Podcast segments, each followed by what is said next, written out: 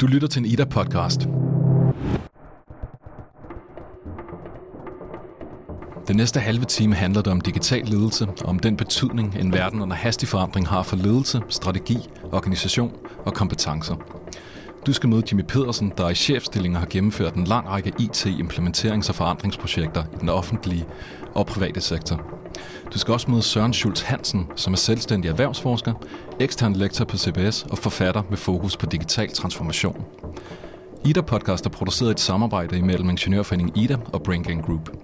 Tobias Anker Jeppesen er produceret, og mit navn er Mathias Seidler.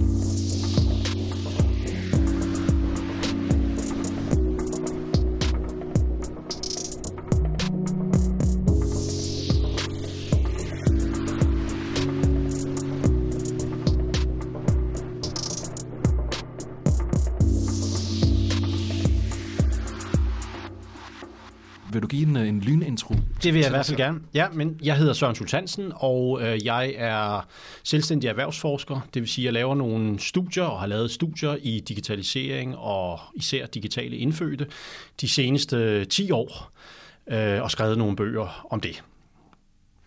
Er det spændende for dig at arbejde? Det, det er meget spændende. Det er meget spændende, og det, altså, øh, hele emnet er spændende.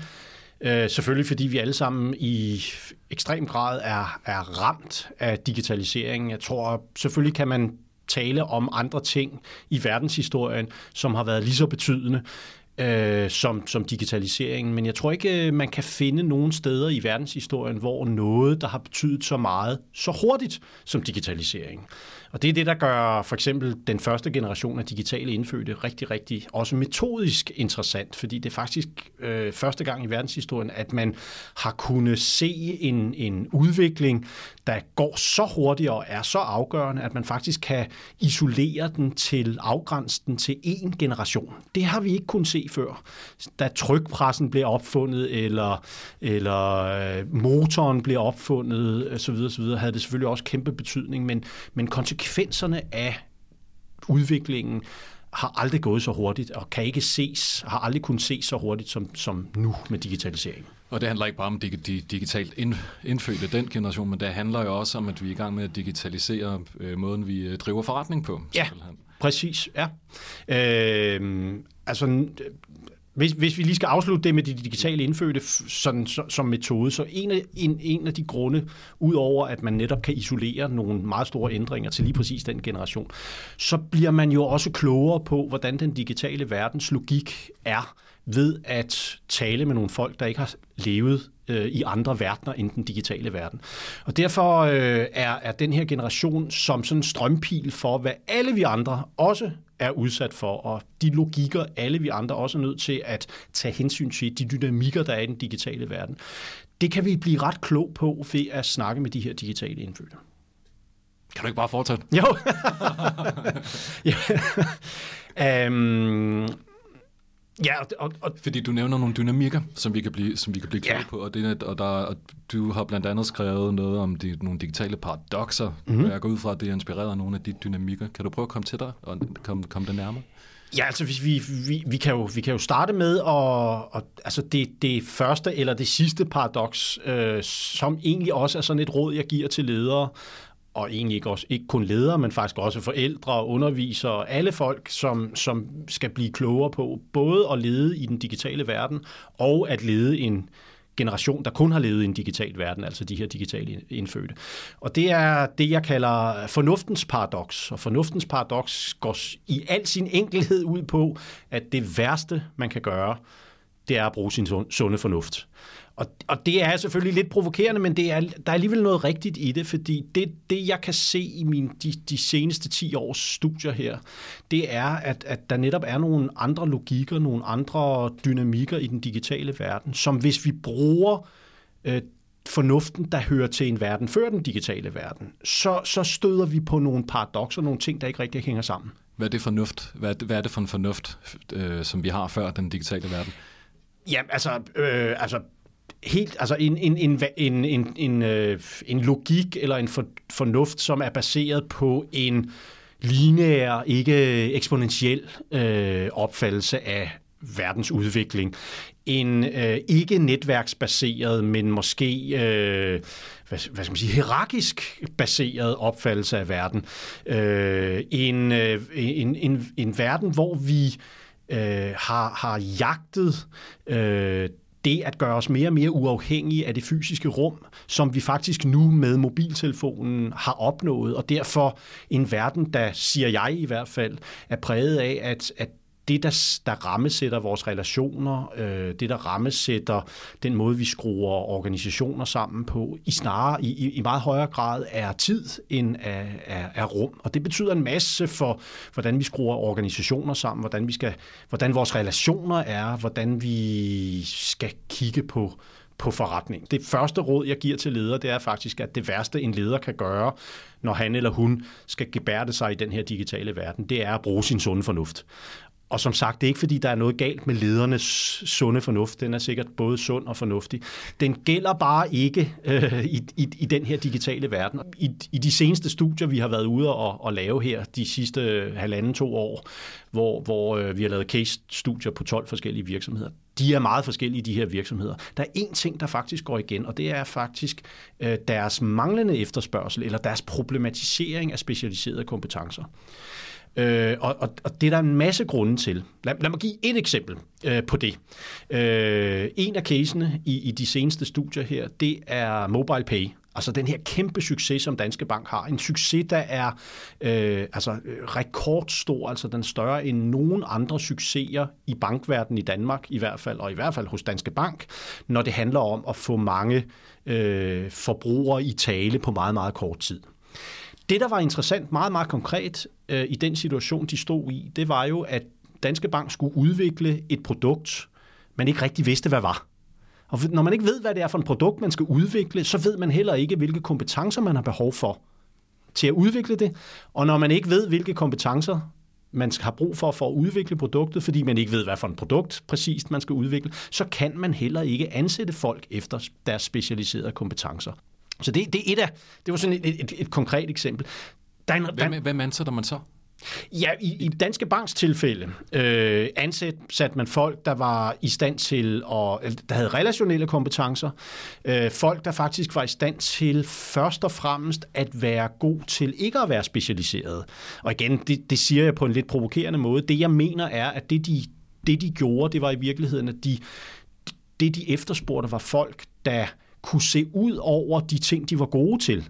Fordi hvis man er meget specialiseret til en ting, hvis man er rigtig, rigtig god, god til en bestemt ting, så har man jo en, ten, en, en tendens til at holde fast i den. Det er meget forståeligt og meget menneskeligt, at man gør det, at man bliver ved med at lave det, man er rigtig, rigtig god til.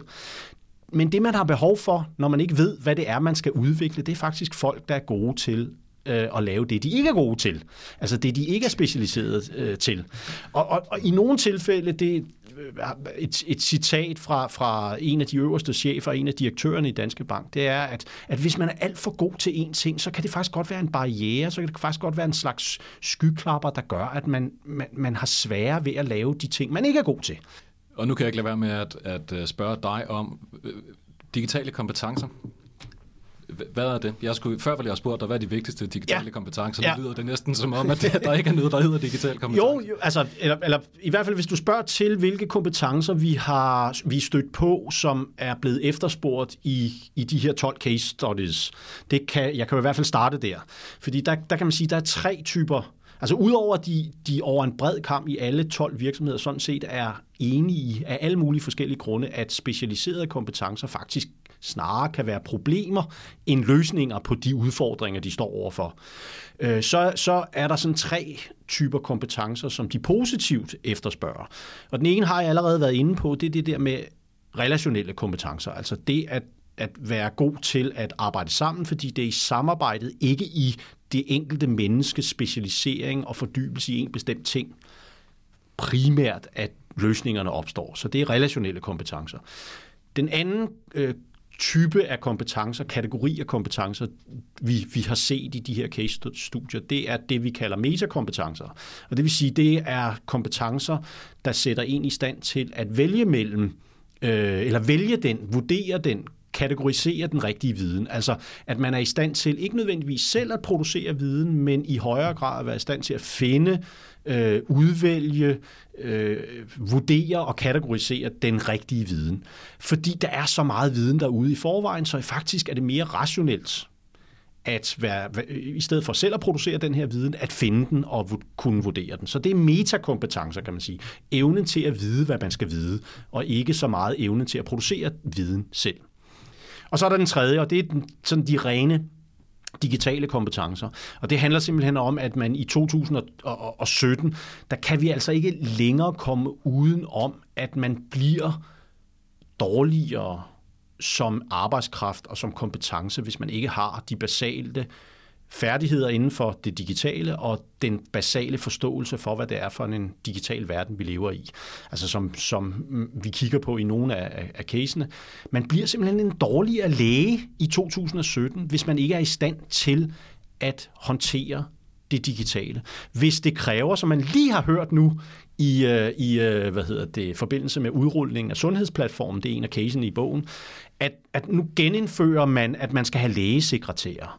Og det, det er der en masse grunde til i den konkrete case, men, men, men det man må konstatere, det er, at hvis, vi, hvis, vi, hvis en læge er ude af stand til at betjene et system, det kan både være fordi systemet er dårligt, og det kan være fordi lægen ikke har de tilstrækkelige digitale kompetencer, så fordyrer vi altså processen væsentligt, hvis vi skal have en sekretær til at gøre det arbejde for ham eller hende. Og derfor er man, man bliver en dårligere læge, man bliver en dårligere lærer, man bliver en dårligere sliber, øh, produktionsmedarbejder, hvis man ikke har nogen grundlæggende digitale kompetencer. Så det er de tre kategorier af kompetencer, som øh, vi har kigget eller set på i, i, i de case-studier, vi har lavet. Altså relationelle kompetencer, metakompetencer og digitale kompetencer.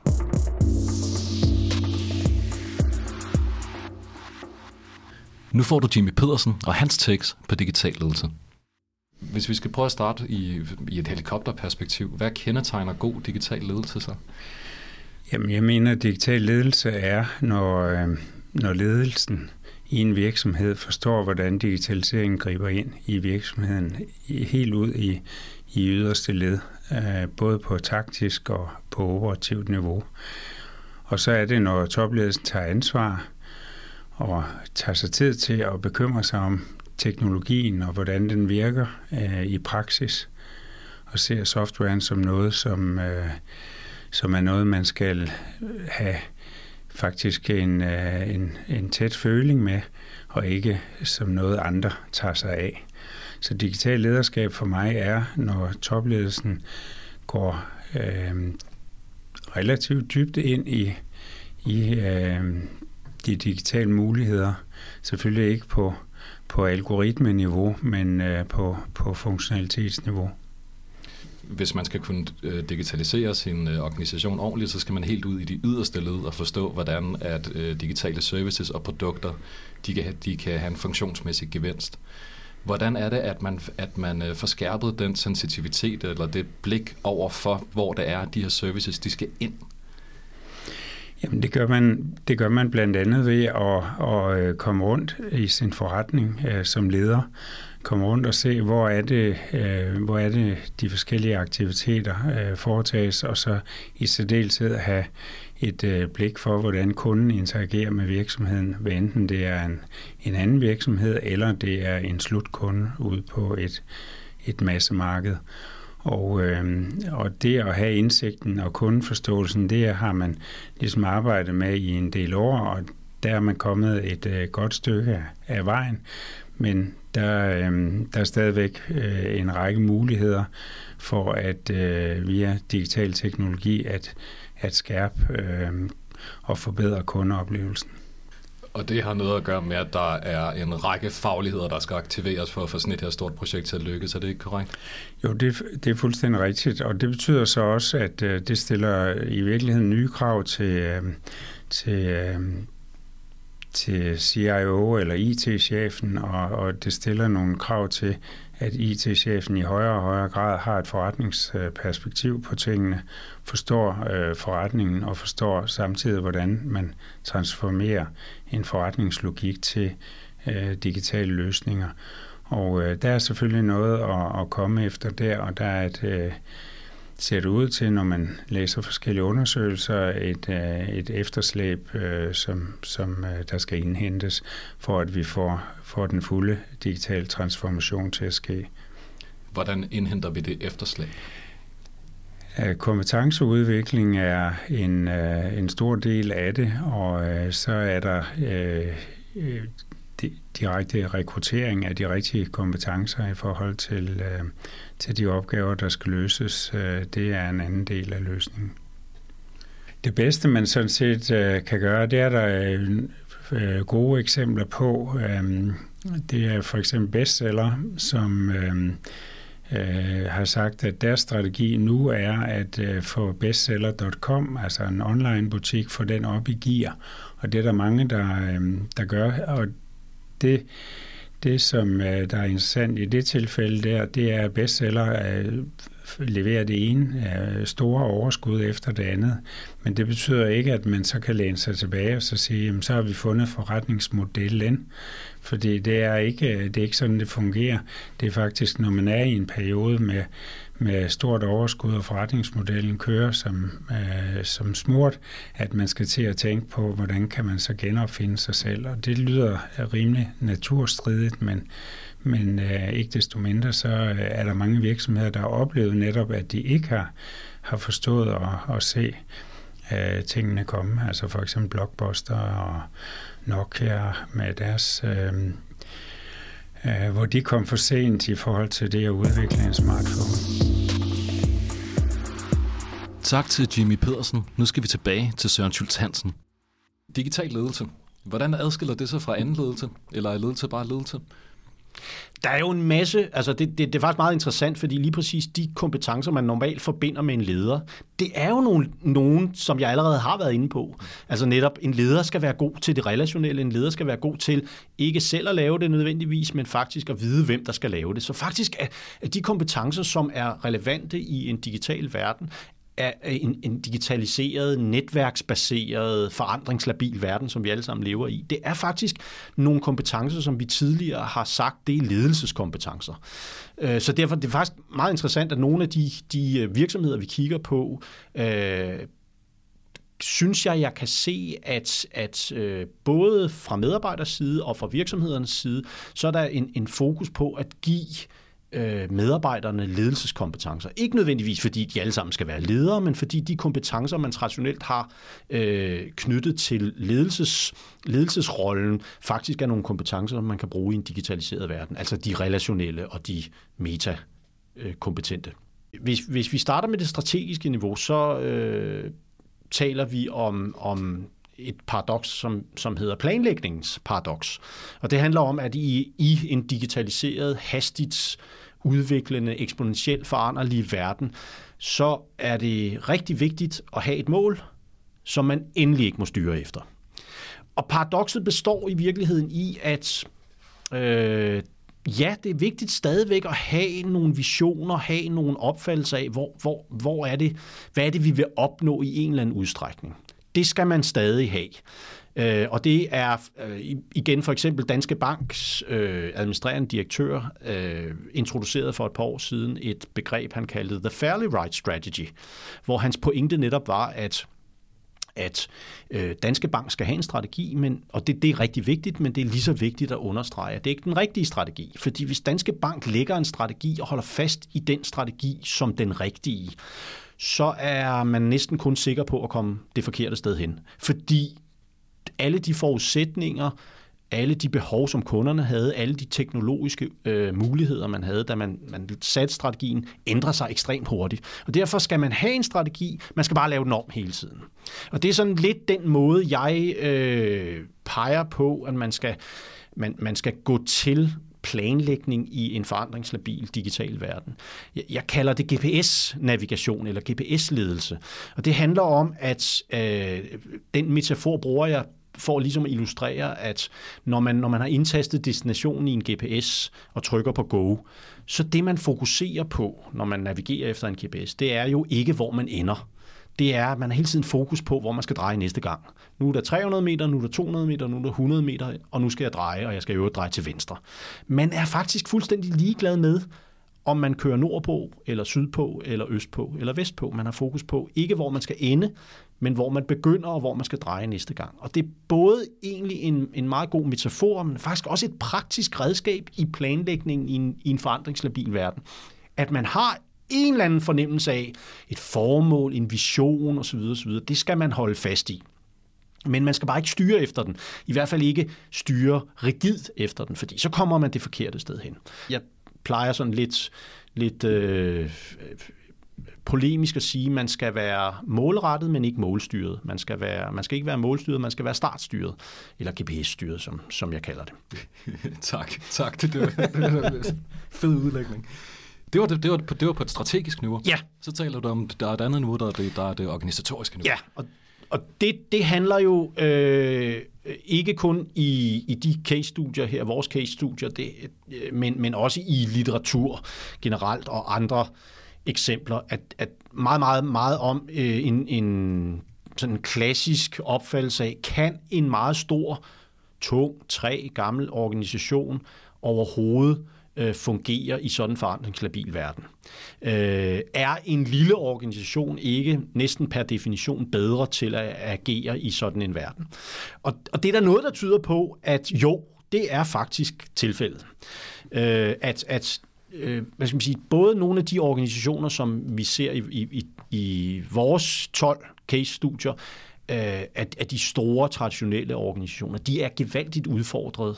Øh, ikke på trods af deres størrelse og styrke, men på grund af deres størrelse og styrke. Skal de så lave innovationshuse, eksterne innovationshuse? Hvad skal de gøre? Ja, det, det, det, vi, det vi anviser på baggrund af de her case, case-studier, det er sådan tre forskellige øh, måder, man kan takle det på, med nogle fordele og nogle ulemper.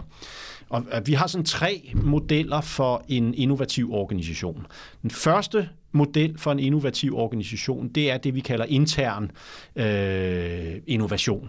Og det handler om, at man, man, man laver en, en lille øh, afdeling i, inden for den store organisation, øh, som, som har sådan en særlig kultur. Man taler tit om sådan noget med en startup-kultur osv. osv. Så prøver man at sige, at jamen, så prøver man at beskytte den her, øh, den her lille afdeling fra resten af af organisationens lidt sådan træge, regelbaseret måde at, at, at styre på. Det er det, man ser for eksempel i, i, i MobilePay og Danske Bank-tilfældet. Det er faktisk den, den øh, strategi, de, de bruger. Og det har den store fordel, at man har jo relativt stor kontrol med det. Altså, at, at det, det, det pisker ikke derud af en retning, som man ikke rigtig kan styre. Det, der er ulempen og det, der er risikoen ved det, det er faktisk det, vi ser også med Danske Bank og MobilePay, at at i virkeligheden, når man forsøger at beskytte den lille afdeling fra den store afdelingsregler, så bruger man meget ofte den store afdelingsregler og måder at gøre tingene på i den, øh, det, det forsøg på at beskytte dem. Og derfor risikerer man faktisk at lade den lille afdeling omfatte af den store afdelingsregler. Og, og det, der skete faktisk helt konkret i forbindelse med MobilePay, var, at alle de ting, der faktisk var forudsætningen for MobilePays succes, det uplanlagte, det ekstremt hurtige, det øh, øh, uden strategi i virkeligheden, det reaktive osv., osv., som, som faktisk var grunden til MobilePays succes. Når man kigger på, hvad Danske Bank gør nu, øh, hvor de har oprettet nogle særlige innovationsafdelinger osv., osv., det de gør der, det er, at de faktisk de forsøger at planlægge innovationen, de forsøger at styre innovationen. Og det kan godt være, at det bliver en succes. Men hvis man kigger på det analytisk, så må man bare konstatere, at det, de gør nu, er faktisk på lange, lange stræk, mange meget vigtige stræk, det er diametralt modsatte af det, der skabte succesen med MobilePay. Så det er den første, det er den interne, interne innovation. innovation.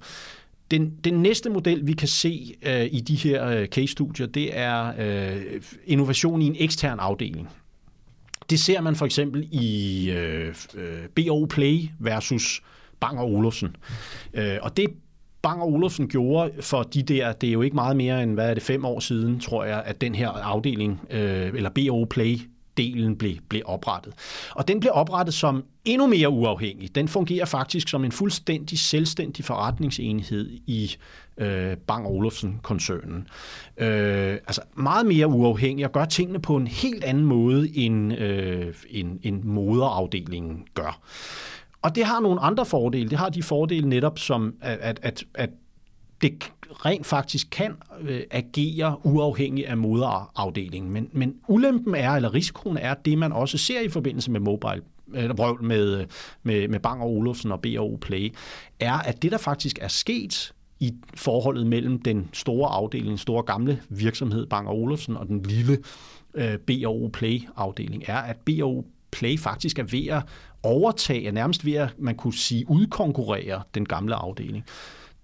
Det, at man har sikret større uafhængighed, gør så også til gengæld, at der er en risiko for, at der sker en, det, man kunne kalde autodisruption, altså at, at den lille afdeling ikke hjælper med til at redde den gamle afdeling, men faktisk er ved at udkonkurrere den, den, den store organisation. Hvorfor er det et problem?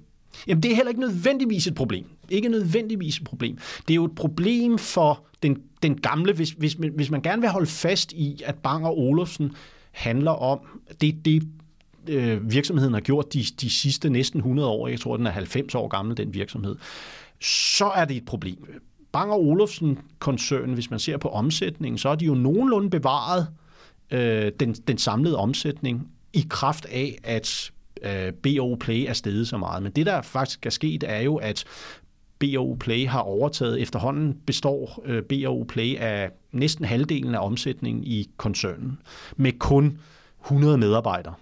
Meget, meget, altså jeg tror, det er fem procent eller ti procent af, af, af medarbejderne. Så det er risikoen ved at gøre det på den måde, at man, man, man simpelthen skaber noget autodisruption, altså en, et, man konkurrerer i gåseøjne mod sig selv. Og så den tredje måde, og det er at udlicitere det. Det, det er ekstern innovation. Øh, og det øh, ser vi i vores empiri, i, især i øh, den øh, case, der er fra medikobranchen, fra medicinalbranchen, hvor øh, vi har været ude at besøge en meget, meget lille startup øh, virksomhed inden for mediko. Og der er der sådan en, der handler det om, det er jo en, det er en helt egen virksomhed. Den har så indgået nogle samarbejder med en kæmpe medicinal gigant. Øh, og rollerne mellem de to virksomheder, den meget lille virksomhed og den meget, meget store virksomhed, er ekstremt klare, fordi den lille virksomhed er netop ikke interesseret i, at den store virksomhed med alle dens regler osv. blander sig i deres innovation. De vil ikke begrænses af det.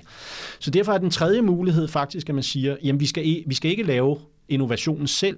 Vi køber os til innovationen, for i erkendelse af, at den store organisation er god til én ting, det er måske ikke innovation, så lad os købe os til den i nogle små organisationer. At vi opkøber organisationer? Vi opkøber og støtter osv. osv. Altså, hvis, hvis Danske Bank skulle gøre det her, og det er de så småt i gang med, så, så burde de faktisk slet ikke lave en innovationsafdeling inden for rammerne af Danske Bank. Det, de burde gøre i stedet, at bruge alle de penge på, de bruger på at lave de her, den her afdeling, burde de faktisk øh, investere i en masse ti, tyve, hundrede små fintech-afdelinger. Og det kan godt være, at der kun er en af dem, der bliver en succes, men hvis det bliver en succes på, på linje med MobilePay, så er det jo en god investering.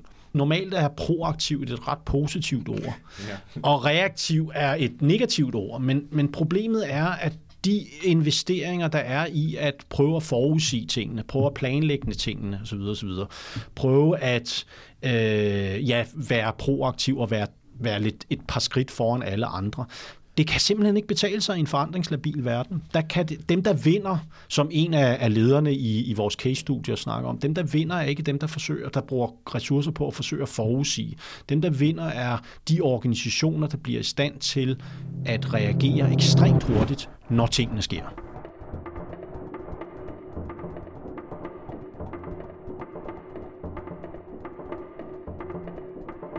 Tak til Jimmy Pedersen og Søren Schultz Hansen for deres medvirken. I de show notes, der følger med podcasten, finder du links, der uddyber de emner, du har lyttet til. Ida Podcast er skabt i et samarbejde mellem Ingeniørforeningen Ida og Brain Gang Group. Svend-Timo Borg kammerregneren er lyddesigner, Tobias Anker Jeppesen er produceret, og mit navn er Mathias Seidler.